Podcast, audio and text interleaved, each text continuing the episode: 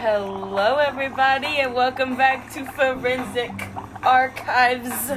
Yeah, happy October, guys. It's October 10th, It is, you're which right. means it's the Halloween month. And so we're going to have Halloween episodes, even though this week is not really a Halloween episode. Yeah, yeah. I, I, re- I this week, um, We carved Very- pumpkins. yes, we carved pumpkins last night, and I also gave birth to my baby pumpkin. Her name is Little Toot.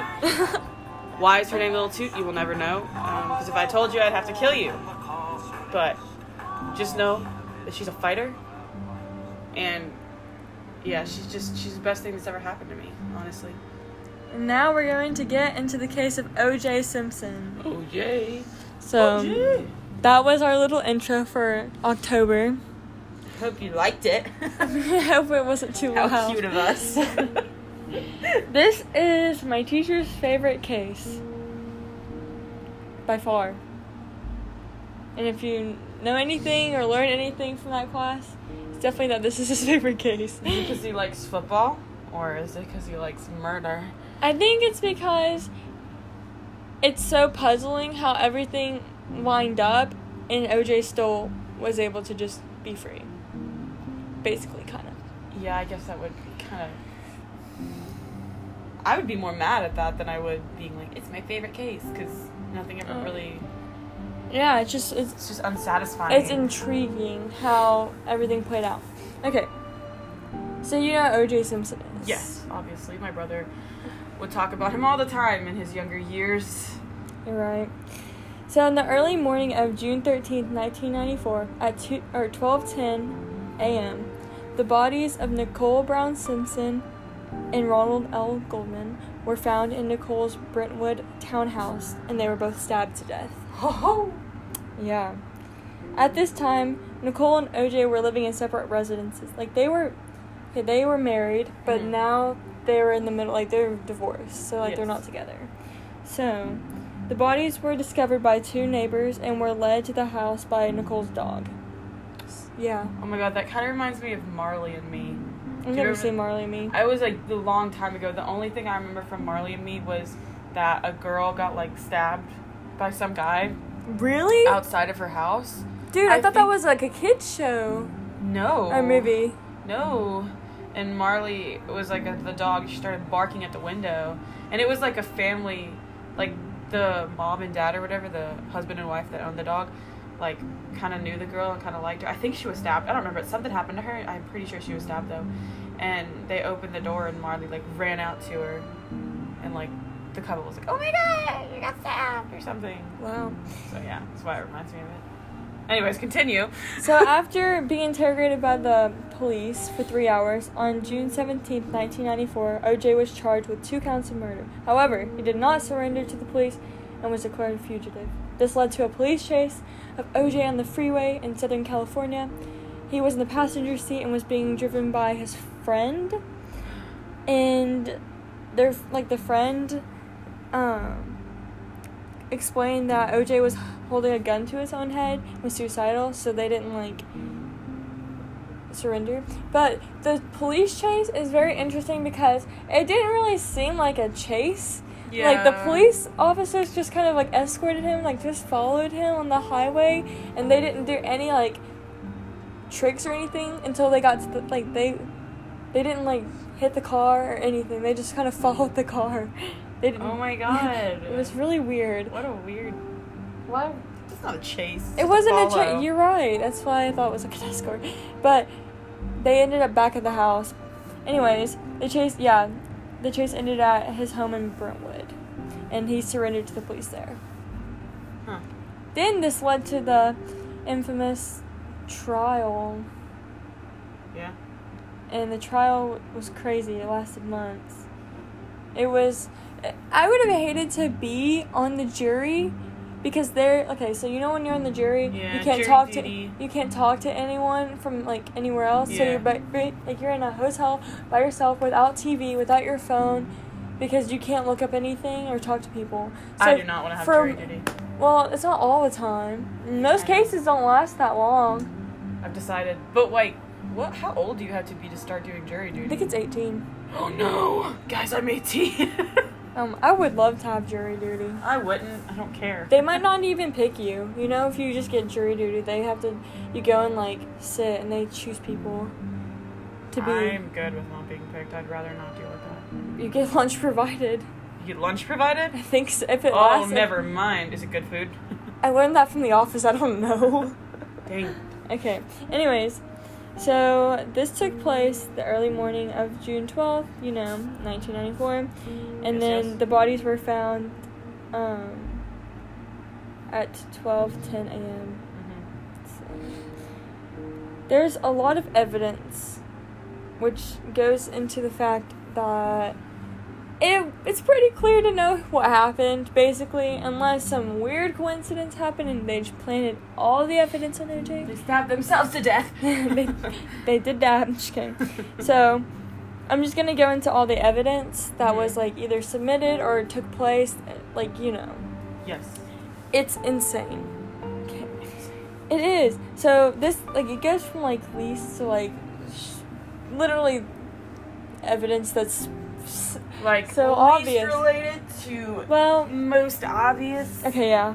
So just before 11 p.m., Alan Parker, the OJ OJ's limo driver, sees a shadowy figure, six feet tall, about 200 pounds, walking across the driveway. Whoa. So he the limo driver was there to pick up OJ Mhm. at his house, Mhm. and he sees basically OJ leave. Yeah. big.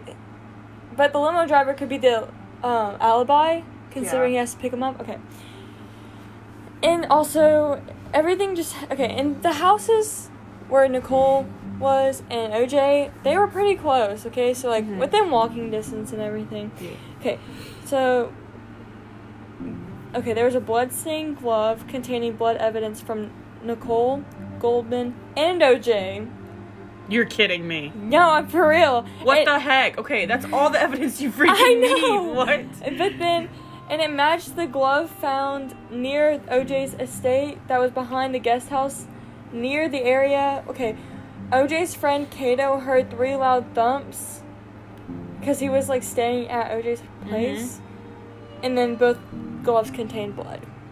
Okay, dude. I know, but people are thinking that they he got planted like those were planted in his backyard. yeah, but how do they come up and just get OJ's blood and just like plant it on And the then- glove? Then like no. You know what else? OJ during like the trial and everything, he had a cut on his finger.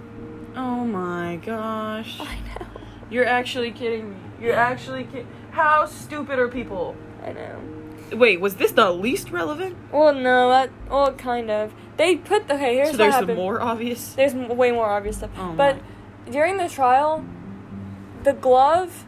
Okay, so there's a lot of speculation that took place about he had a, the dream team of lawyers and defense people Of course he did. because he has money. Yeah.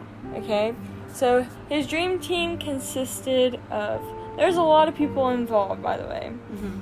But there's for to name a few, there were like Robert Kardashian. oh yeah, Rob. He's he's definitely part of the dream team. I can tell you that because Rob does stuff with his life. Well, yeah. There's like Barry Scheck, um, F. Lee Bailey, Alan Dershowitz, and then there's like a lot of other people in the prosecution, defense, like Marcia Clark is prosecution, Robert Shapiro, lead Marcia. attorney. I hate that lead name. attorney. There's just, and then Robert Shapiro, Johnnie Cochran. Like, there's a lot of people involved in this case since it's such a widespread case. Mm-hmm. Anyways, um, they told. Okay, there's speculation that they told OJ to like not take his medicine to like regulate something, so his hands would swell and not be able to fit the glove. But the glove did not fit, and so they didn't. They couldn't use it, I guess. Like they just didn't. So that's Plus- why. well, also, there were um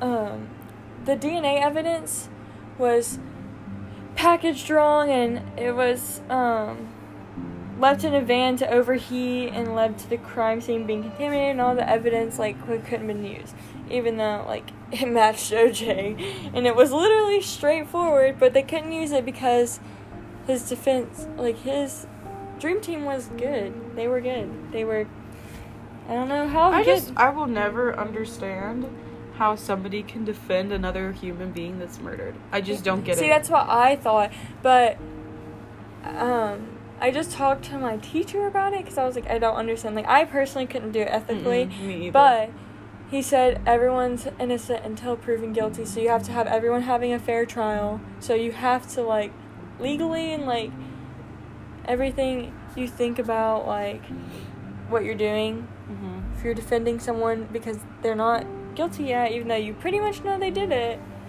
And then, okay, so more evidence. Found at OJ's residence, there was Nicole's bloody sock found in his driveway.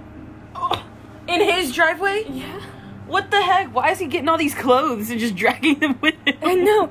He was so bad if he, like, He's literally like, I want them to know it was me. Let me just put her bloody sock in my driveway.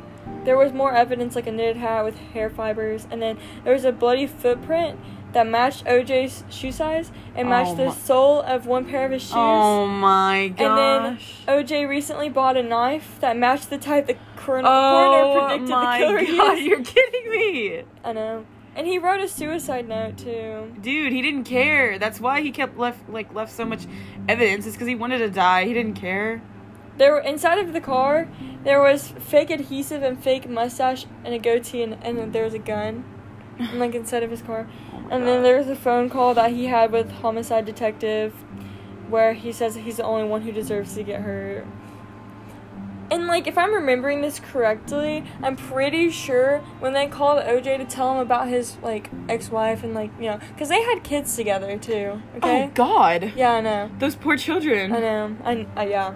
So I'm pretty sure they called and he said, I he either said, I think he said who did that or without them even saying, they're like there's something that's like who killed her or something like that. Without anyone, It's like Among Us. Like is, they yeah. don't. They just like who killed. Like, it's like "What?" if somebody's so dumb. They go who killed White, and they're like. We never didn't- said Yeah, we never said White. We did. We reported Orange's body. But there's a big motive because they had very bad, like they had domestic violence involved, and they would get the police called on them in the past when they were together.